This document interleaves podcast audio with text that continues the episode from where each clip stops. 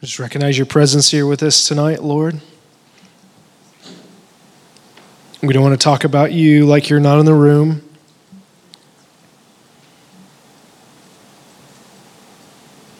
Thank you, Holy Spirit, for bringing revelation of what we already have in Christ Jesus. And we pray that you would do that more and more. Would you open our eyes to behold wonderful things you have for us together, Lord? Make us a people of your presence, God. And I pray even now, Father, that we could just enjoy your presence together.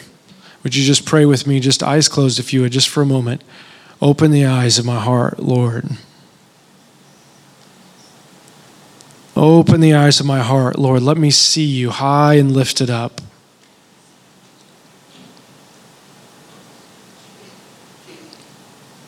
Would you enlighten our eyes, God? I pray that you would give us revelation beyond what we've had before. I pray for hope to continue running. And we were in, we were worshiping earlier. Luke and team just such a great job leading us through worship. And I saw multiple of you running in foothills, and I saw that the foothills had light behind them, but there was dark in the foothills. But you could see it was almost like a city was glowing brightly beyond the foothills. But you had to keep pressing on to go up that hill. It wasn't like a mountain, like a steep climb. It was a foothill. You had to keep pressing on, and it was almost like when you got to the top of the hill, you you saw it. The hope of what you've been pressing on for this city of gold you know like it was it was in your sight and you had fresh hope but you just had to press on. And so i pray for endurance for those who need to do that tonight. That they can see the glow over the back of the hill but their eyes have yet to see what they're hoping for. And i pray for an endurance and encouragement to press on lord. I pray for anyone in here tempted to give up tonight lord I pray they'd set their heart on a pilgrimage and go forward, taking another step, Lord, tonight. Lord, we want to know you.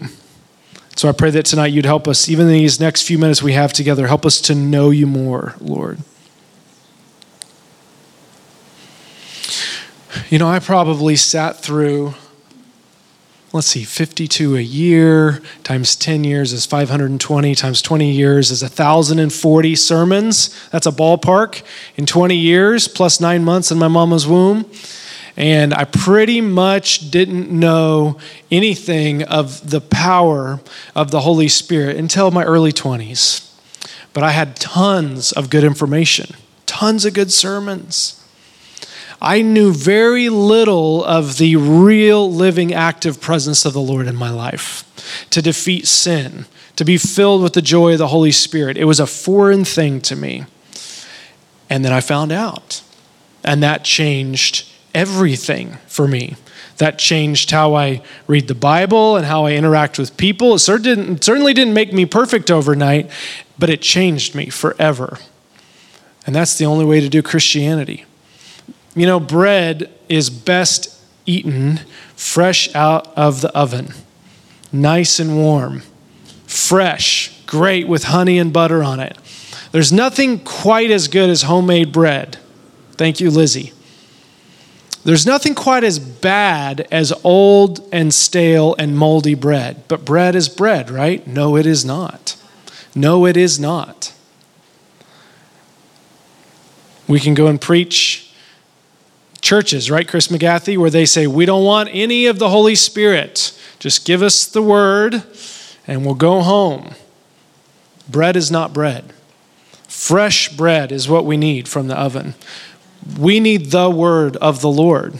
Living and active. It's not moldy, it's not crusty. Nothing wrong with the word of God. How we handle it sometimes is, though and how we interact with it. I'm telling you, the Lord is looking for a presence based people who know his heart and are moved when he moves and speak when he speaks and they stay in step with the spirit of god. Those who do that are called what? Sons of god. Daughters of god. He's looking for sons on the earth. He's not looking for robots for people who know what he's doing and are aware of his whispers, his gentle whispers that move them to and fro. That's what he's looking for. He does not need people who are really good at going through the motions. He never asked for that. He never asked for that. Like Mary knew all the right information, Martha knew all the right information. Mary knew his heart. He's looking for people that know and love his heart, even the weak ones like us. The number one thing, go to Exodus 33 if you would with me. We were just close to there. Just piggyback off of what Doc just said. The number one thing, Moses says, that distinguishes the people of God from all other people is found here in Exodus 33. Moses says, If you're pleased with me, teach me your ways, so that I may know you and continue to find favor with you. Remember that this nation is your people. Who's God's people today, church? We are. Israel? Yes, of course they're God's people. Us? Yes, of course we are. We've been grafted in. The Lord replied, My presence will go with you, and I will give you rest. That's what happens in the presence of the Lord. Anybody ever been in it lately? Rest peace, healing in the presence of the Lord. Then Moses said to him, If your presence does not go with us, do not send us up from here today. Lord, don't send me out my front door. Don't send me into this next dinner. Don't send me into this next family gathering. Don't send me into Dillons. If your presence does go before me, because why? How will anyone know that you are pleased with me and with your people unless you go with us. What else will distinguish me and your people from all the other people on the face of the earth? And I want to ask you the same question. What is it that differentiates and distinguishes you and me from everyone else?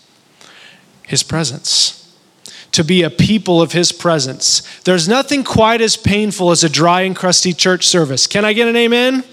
There's nothing quite as boring. I hate them. I would rather do anything than that. I, I, and I'm a church service guy. I help lead them, and I hate them when, when there's no oil there, when we talk about God like He's not in the room, when wisdom of man gets in the way of the word of the Lord, and when we don't give Him room to act. I hate that. And, and you should too. The, Moses is like, I don't want to be a part of that. Your presence, let it, what else is going to separate me from all the other people? And God says, This is my distinguishing mark on you, church. Can I ask you, what's living life in the presence of the Lord been like for you in the last week or two?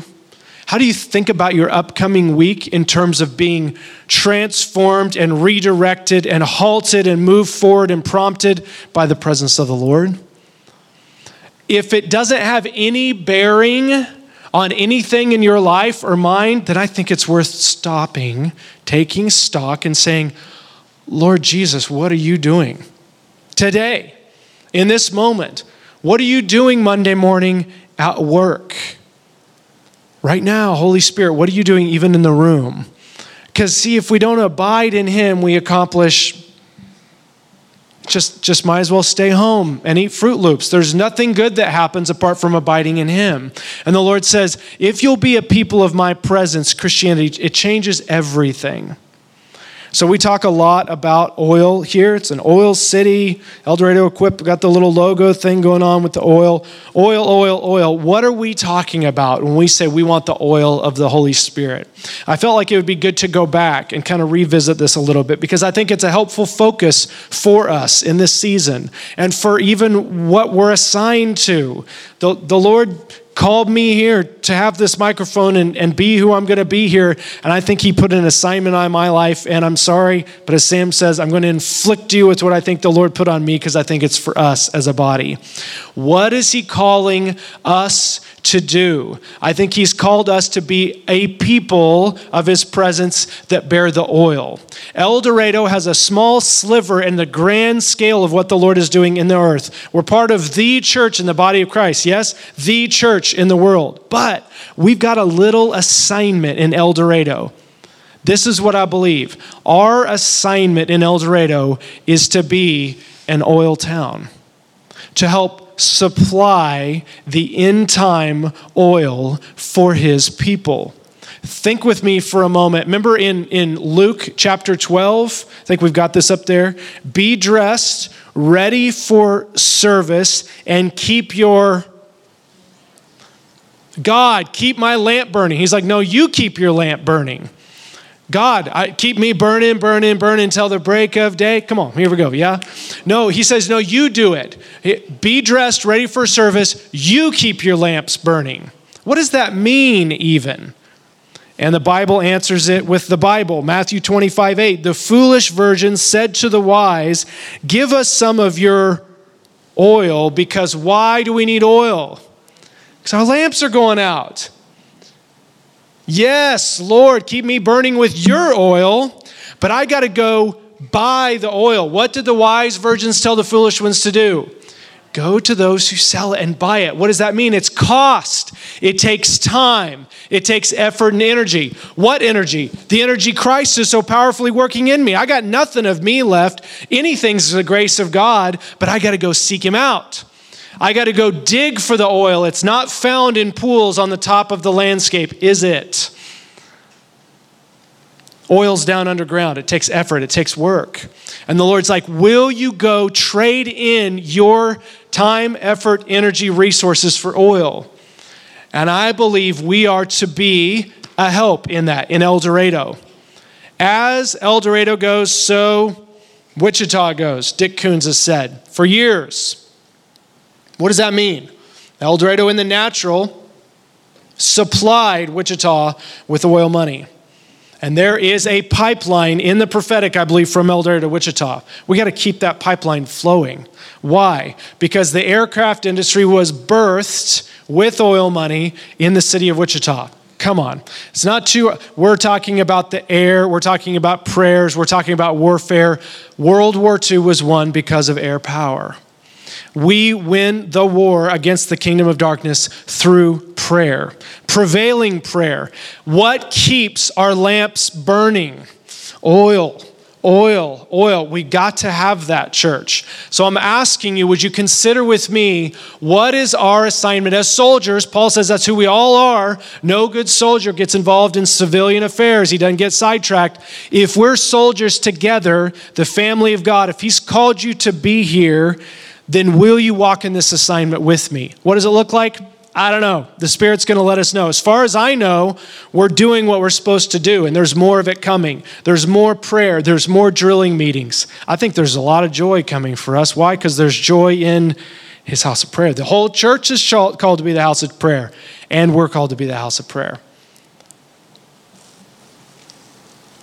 God is really among us, yes? God literally, physically, actively is really among us. Yes? So we got to believe that. I just said this to a brother the other day, he came into my office. Where we go, the Spirit of God goes. The Spirit of God is in us, yes? That does not mean we have to access that and manifest that everywhere we go. We can be shut up wells. We'd have all the oil and all the reservoirs inside and none of it flowing out. And I think the Lord wants to unclog some of those. He wants to release some of that. What does that mean? That prophetic metaphor of oil describing being led by, inspired by, and filled with the Holy Spirit of God. I think it can look like this 1 Corinthians 14, you, you, can, you don't need to flip there. You remember this. When we prophesy in, each, in, in, in these meetings and unbelievers enter, the secrets of their heart are revealed. They fall to their knees and confess what? God is really among you. It's true. He's invisible, but I know it palpably. You ask me how I know He lives? He lives within my heart. How do we know that God, He's a very active, living, real God, and He really affects us? He really changes us. What this looks like, I believe, I was studying this today. I think we've got this up there in Zephaniah chapter 3, verse 17. The Lord your God is in your midst, or the Lord your God is with you. The Lord your God is living among you, Zephaniah says, the mighty warrior who saves. He will take great delight in you. In his love, he will no longer rebuke you, or he will calm all of your fears, or he will quiet you with his love, one translation says. But he will rejoice over you with singing. You know what it looks like for us when we pause, like we did just a minute ago and said, Open the eyes of my heart, Lord? When we pause in the morning with our coffee before the day gets going, when we pause in our truck or our car before we get out and walk into the office, when we just wait and pray, there's four things that happen. And I love this passage, it just unpacks it for me so well. The Lord your God is with you, He's living among you, He lives. When we press in or lean back or just listen and quiet ourselves, this is the benefits of that. Number one, He saves you, He gives you the victory. Meaning, whatever's coming against you in that moment the stress, the strain, the anxiety, the condemnation salvation. Did God save me once? Yes, absolutely. Is God saving me now? Yes, absolutely. Will He save me? Yes, He will. God saves in that moment when we recognize His real, living, active presence in us. Number two, we sense, we feel, I, have got this overwhelming awareness of His delight in me it says he takes great delight in you and he rejoices over you with gladness. That's worth a pause, right? Just to, just to sit back and just feel his favor and his delight over you as a son or a daughter. That's a really good reason to pause and just abide in Him in that moment. God's living. And so when I pause and I wait, I'm saved because I offload my troubles off my shoulders onto His, and I get that easy burden and that light yoke, and then I feel His delight for me as a son. But it doesn't stop there. Thirdly, He quiets me with His love, or He no longer rebukes you. He makes no mention of your past sins, one translation says. He calms all of your fears, or you will rest in his love. I'm quoting from NIV, ESV, Amplified, Expanded, the Living Bible. Multiple translations give us different pictures of this. But in the moment when we rest in him, when we abide in his presence, we become a people of his presence, the oily people not only does he save us and give us a victory, not only do we feel his delight, but he quiets us and he reminds us there's no longer any condemnation for you. Like the woman caught in adultery, where are your accusers? You'll rest in his love. And then, lastly, number four, he rejoices over you with not just singing, but loud singing. He rejoices over you with shouts of joy that actually the, the phrase is like he's dancing over us wildly. He's wild about us, his heart. So, yes, we get his delight in us, but then we get like the overflow of his heart for us.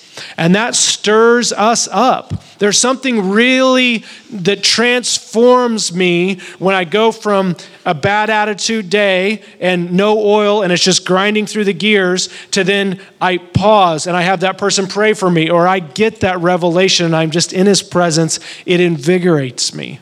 It and it changes me. And you don't have to be like me.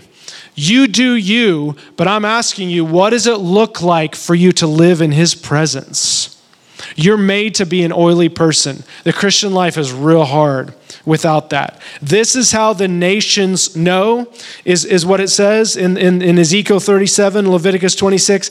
The nations know that God is among us. And they say, Your God is the real God. That's the one I want. I don't want the God that we all talk about that's up in the sky a long way. I want the God that's really among us, Emmanuel, which means God with us. How do we know that He lives in us? How do you know that God lives among you, inside you? You know because of His presence. Sometimes we're not so sure. I don't know if God even likes me or lives. I don't know because I'm not even sure if I'm on His good side right now. Why? Because we don't know his presence, and the Lord wants to change that.